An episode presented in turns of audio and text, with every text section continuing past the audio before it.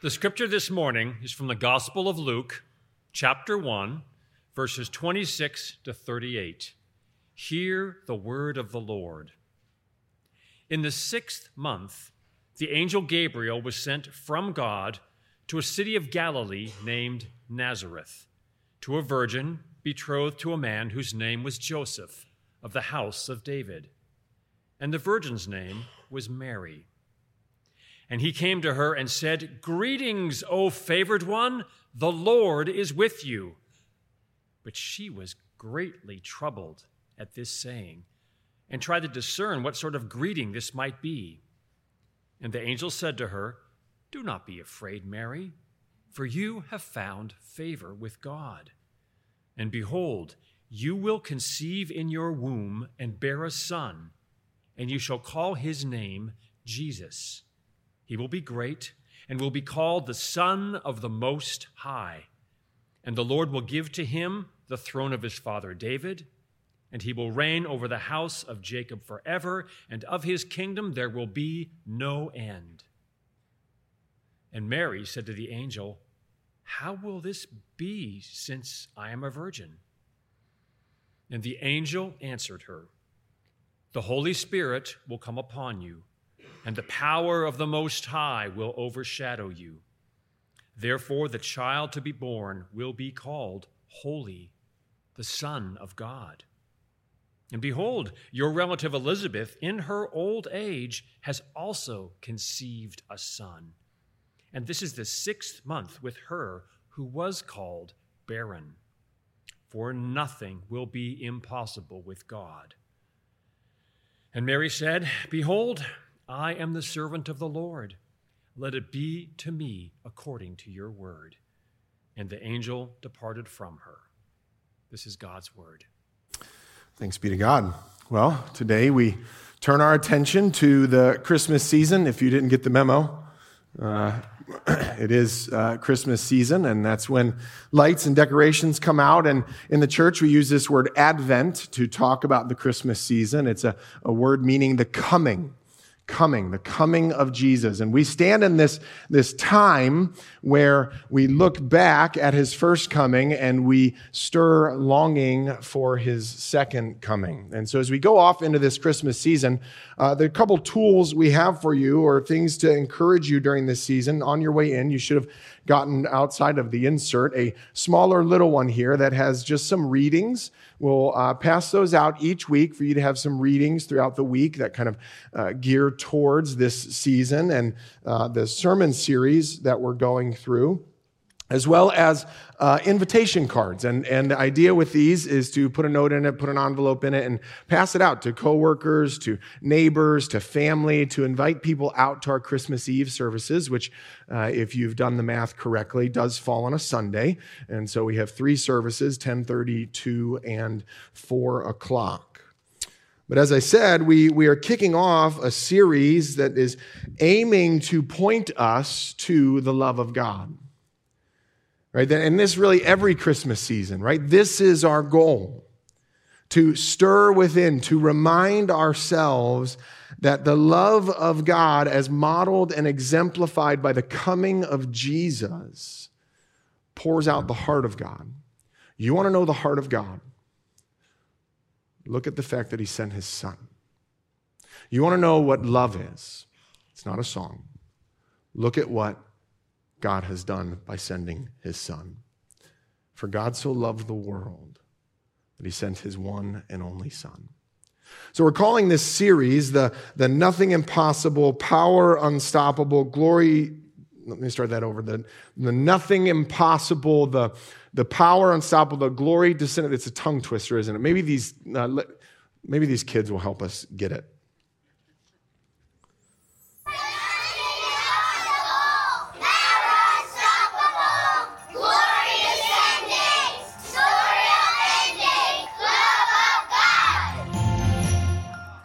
There's a lot there. It's a tongue twister, right? They did a much better job than I did.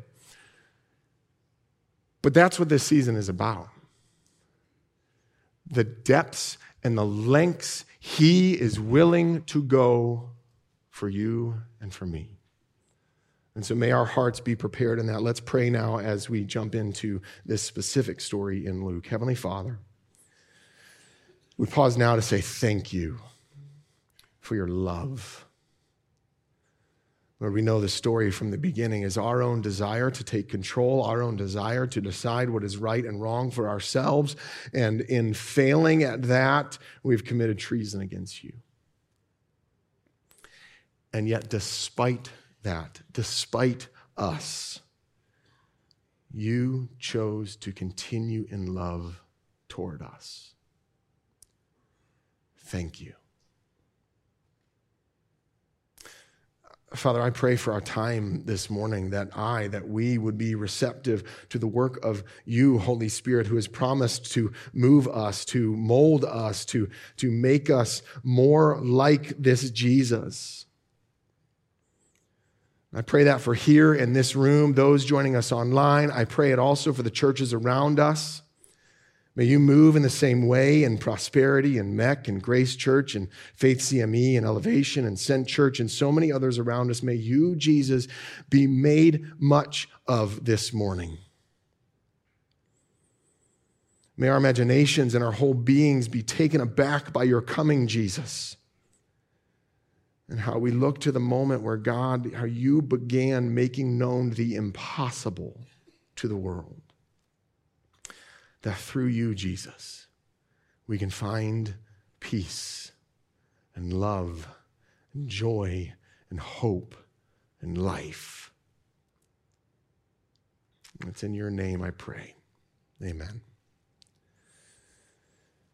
Again, so our hope is to point to these different areas. And today we focus on the nothing impossible love of God, which is a direct quote from verse 37 in the passage. In the ESV translation, it says, For nothing will be impossible with God.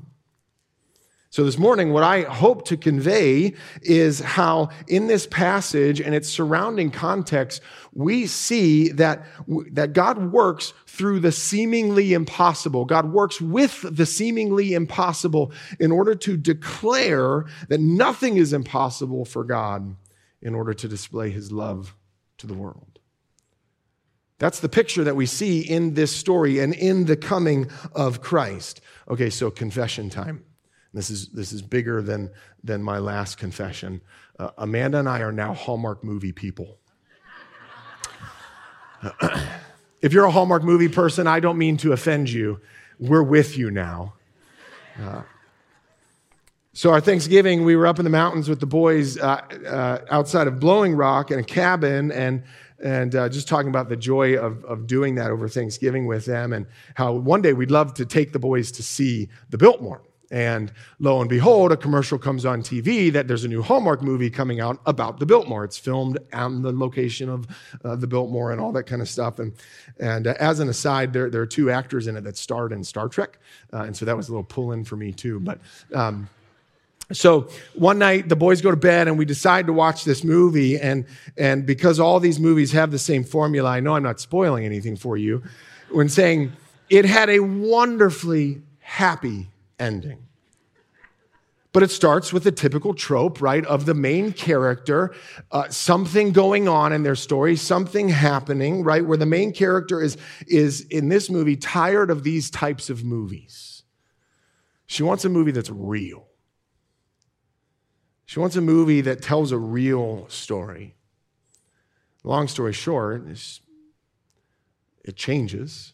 She gets a happy ending which was real, but through unreal means. Now, what's my point besides admitting something that is very difficult to admit? These mu- movies actually hint at a greater story. Ordinary individuals being brought into and through remarkable situations, verging on the miraculous to bring towards hope, redemption, and unexpected blessings. I think they speak, and so many other movies, right, and so many other stories speak to this longing within us that even though we want something that tells a real story, that acknowledges hurt, that acknowledges pain, that acknowledges loss, but in the end, it will be made right. In the end, it'll be different. And in our story, we, in Luke, we see that happening God breaking in, working in and with the seemingly impossible. See, it's important to note that uh, Mary is in this situation. It was highly likely that she was very young by our cultural standards to be engaged, most likely anywhere from 12 to 15 to be engaged to Joseph. And That was not seemingly impossible for their culture.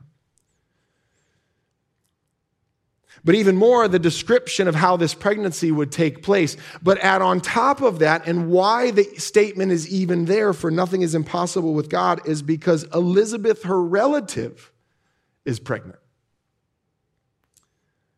And we see this in the, in the verses before 26, the story of Elizabeth as well. And we learn that Elizabeth and her husband are well past the age of, of having kids. Mary knew this, hence the response is nothing impossible with our God. Now, this, this, this should be an obvious point for us. The ancient world knew and understood how pregnancy worked and, and how uh, unlikely someone as they got older was to get pregnant. But in both, both Mary and Elizabeth's story, God does the seemingly impossible by bringing life through non ordinary means. I get it. This story could be difficult for us to believe today. Maybe even possible for someone to believe. So we know, right, through science that this, this just doesn't happen.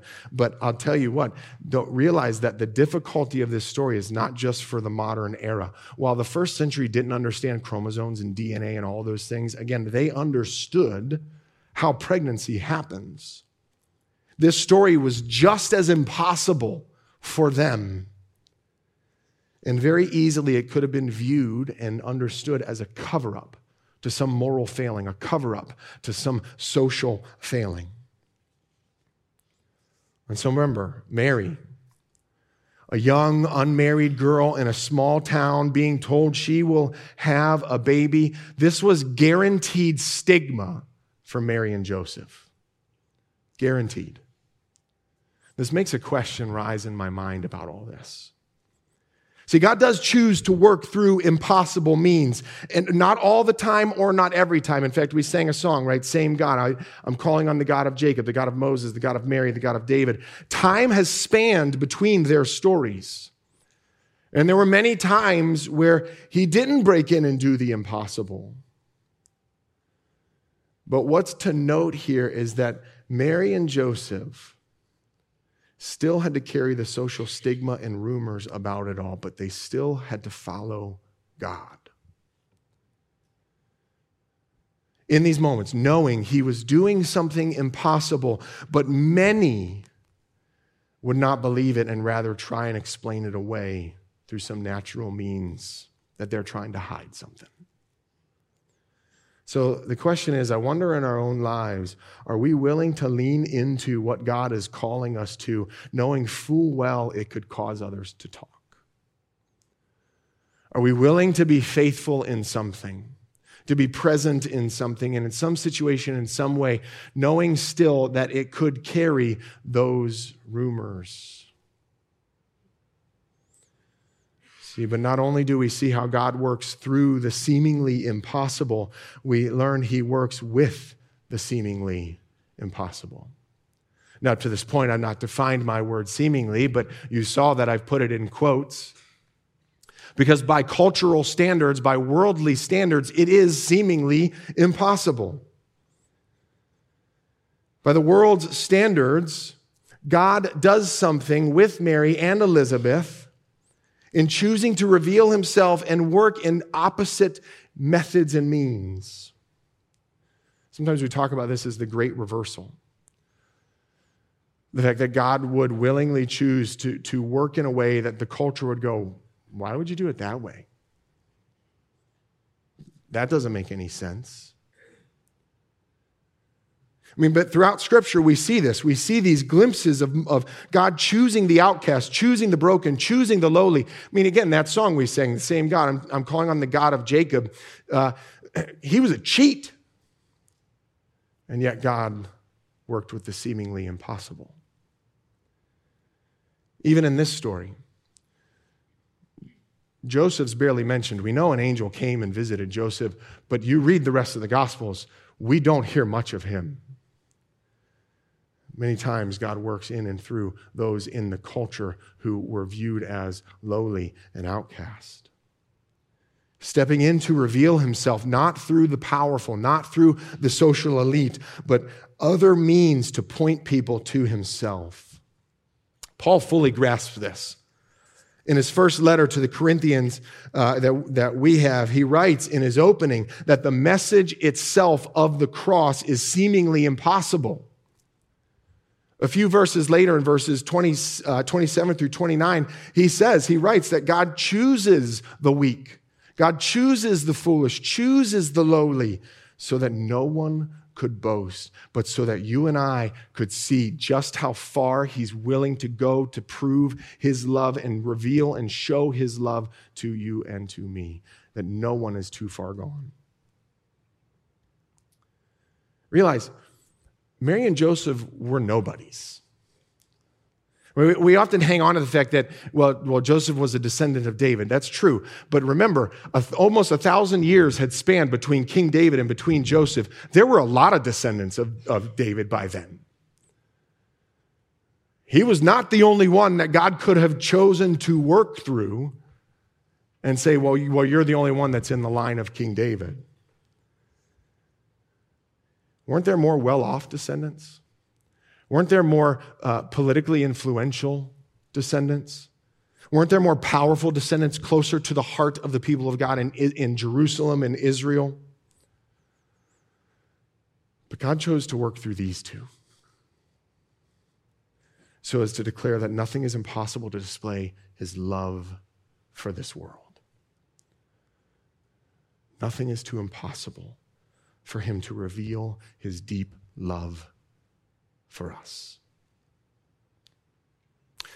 Uh, recently, I was reminded of the movie Hidden Figures, and perhaps you've seen this movie. And it's a story of three African American women, Katherine Johnson, Mary Jackson, and Dorothy Vaughan, who worked on the mathematical calculations to help launch John Glenn into space. They're not told what the calculations are for, just that they're supposed to, to, to do these calculations in their own segregated little workspace. And it's an amazing story to meant to, to shine light on, on the amazing skill and talent and giftings of, of people that are often overlooked by cultural standards.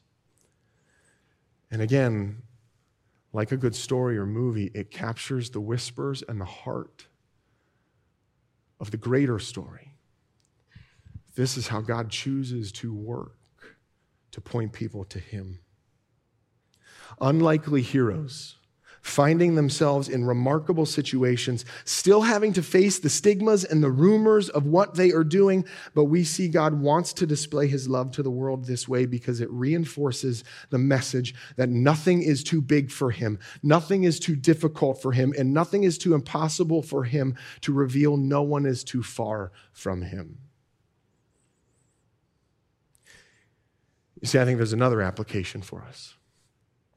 One application, again, I think, is the call are we willing to remain faithful even despite what others might say about us? That doesn't mean be a jerk, by the way. But it remains be a faithful and talking about who Jesus is and what he has done. But I think the application goes further and maybe us prayerfully considering how we get to be instruments of his seemingly impossible love to those around us. Because now that's our call. Not have to be the hands and feet of Jesus, get to be the hands and feet in Jesus get to be testaments to his impossible love that we have claimed and we say we is, is on us and share it with those around us. So after my mom died in 2021, my dad eventually felt called to, to find an avenue to serve. So he signed up to become a Gideon. And if you know anything about the Gideons, there, if you go to a hotel and you open a drawer and you find a Bible, it's placed there because of them, right? So what he does is now, and he shares stories about this, and and and he'll go to school campuses and things like that, and not argue, not yell, not not um, judge or anything like that, but just hand out New Testament Bibles. And and there's some stories that he tells that are just amazing.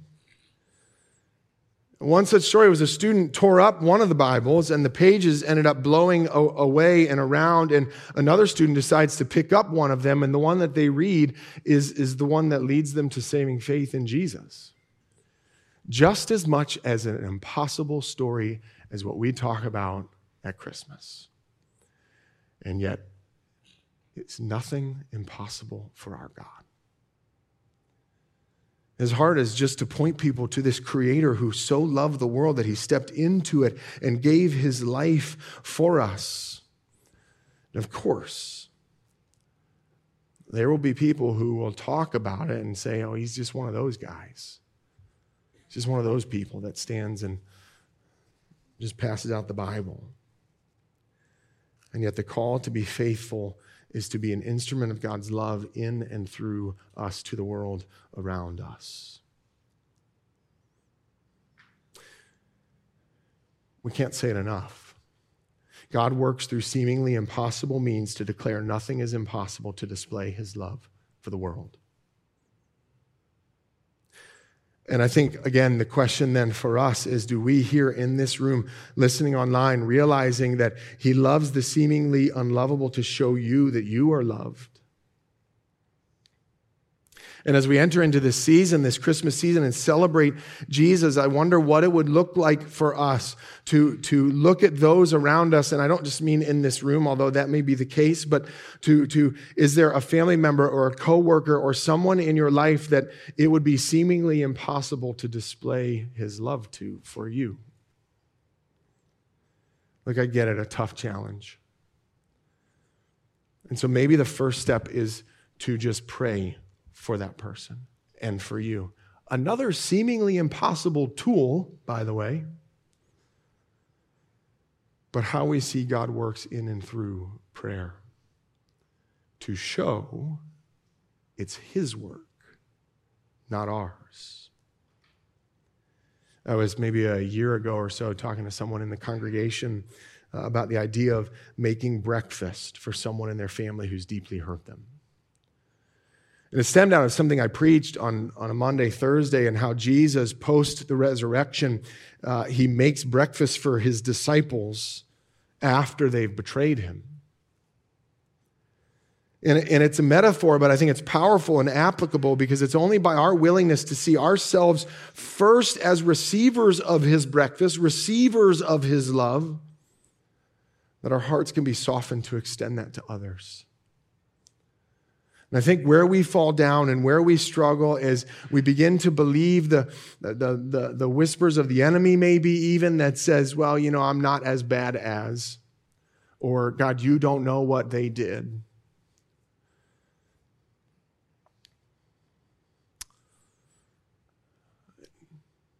I hope we say it enough.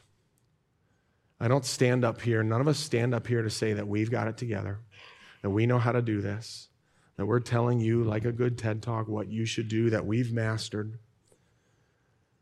I need to hear this.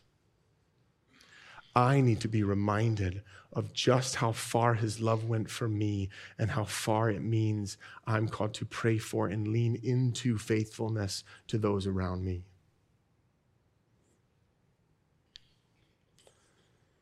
That if he showed his deep love by sending his son, how can I not be moved to do that for others? See, I do believe that what transformed the first century and over time the world and is continuing to transform is the direct outworking of this amazing truth. That the, the church in the first century cared so deeply for the poor, for the widows, for the orphans, for the outcasts, because they saw it was a direct application of Jesus who did from start to finish in displaying his love.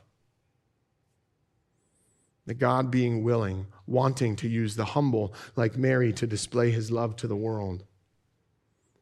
And as we come to this table and we take time to celebrate the Lord's Supper, it's a testament to his love for you and for me. And to say that it's open. It's open for anybody who's hungry. So, wherever you find yourself today, maybe you've known this story all your life. I don't know how many Christmas Advent sermons I've heard and preached, and Christmas Eve sermons I've heard, and, and I know the story. Maybe this is the first time you're hearing that God is, there's nothing impossible with him to show his love. And today, may you give your life to him. Paul says in Romans, confess with our mouth Jesus is Lord, believe in, his, believe in our heart that he rose again from the dead, you will be saved. We're all beggars, pointing to the same God who loves so deeply that he would send his son to do what we couldn't, to die the death that we deserve, and to be raised again to life that we might experience it. Let's pray, Heavenly Father. Thank you. Thank you that you would pour your mercy and grace despite us. Thank you that you'd be willing to work in and through what the world would deem impossible. So as to just show how amazing you are and how great your love is and the lengths you would go. Father, I pray for our time as we come to this table. May it be a moment where we do taste and see that you are good that your love is great. I pray you would use these common elements to point us to you. In your name we pray. Amen.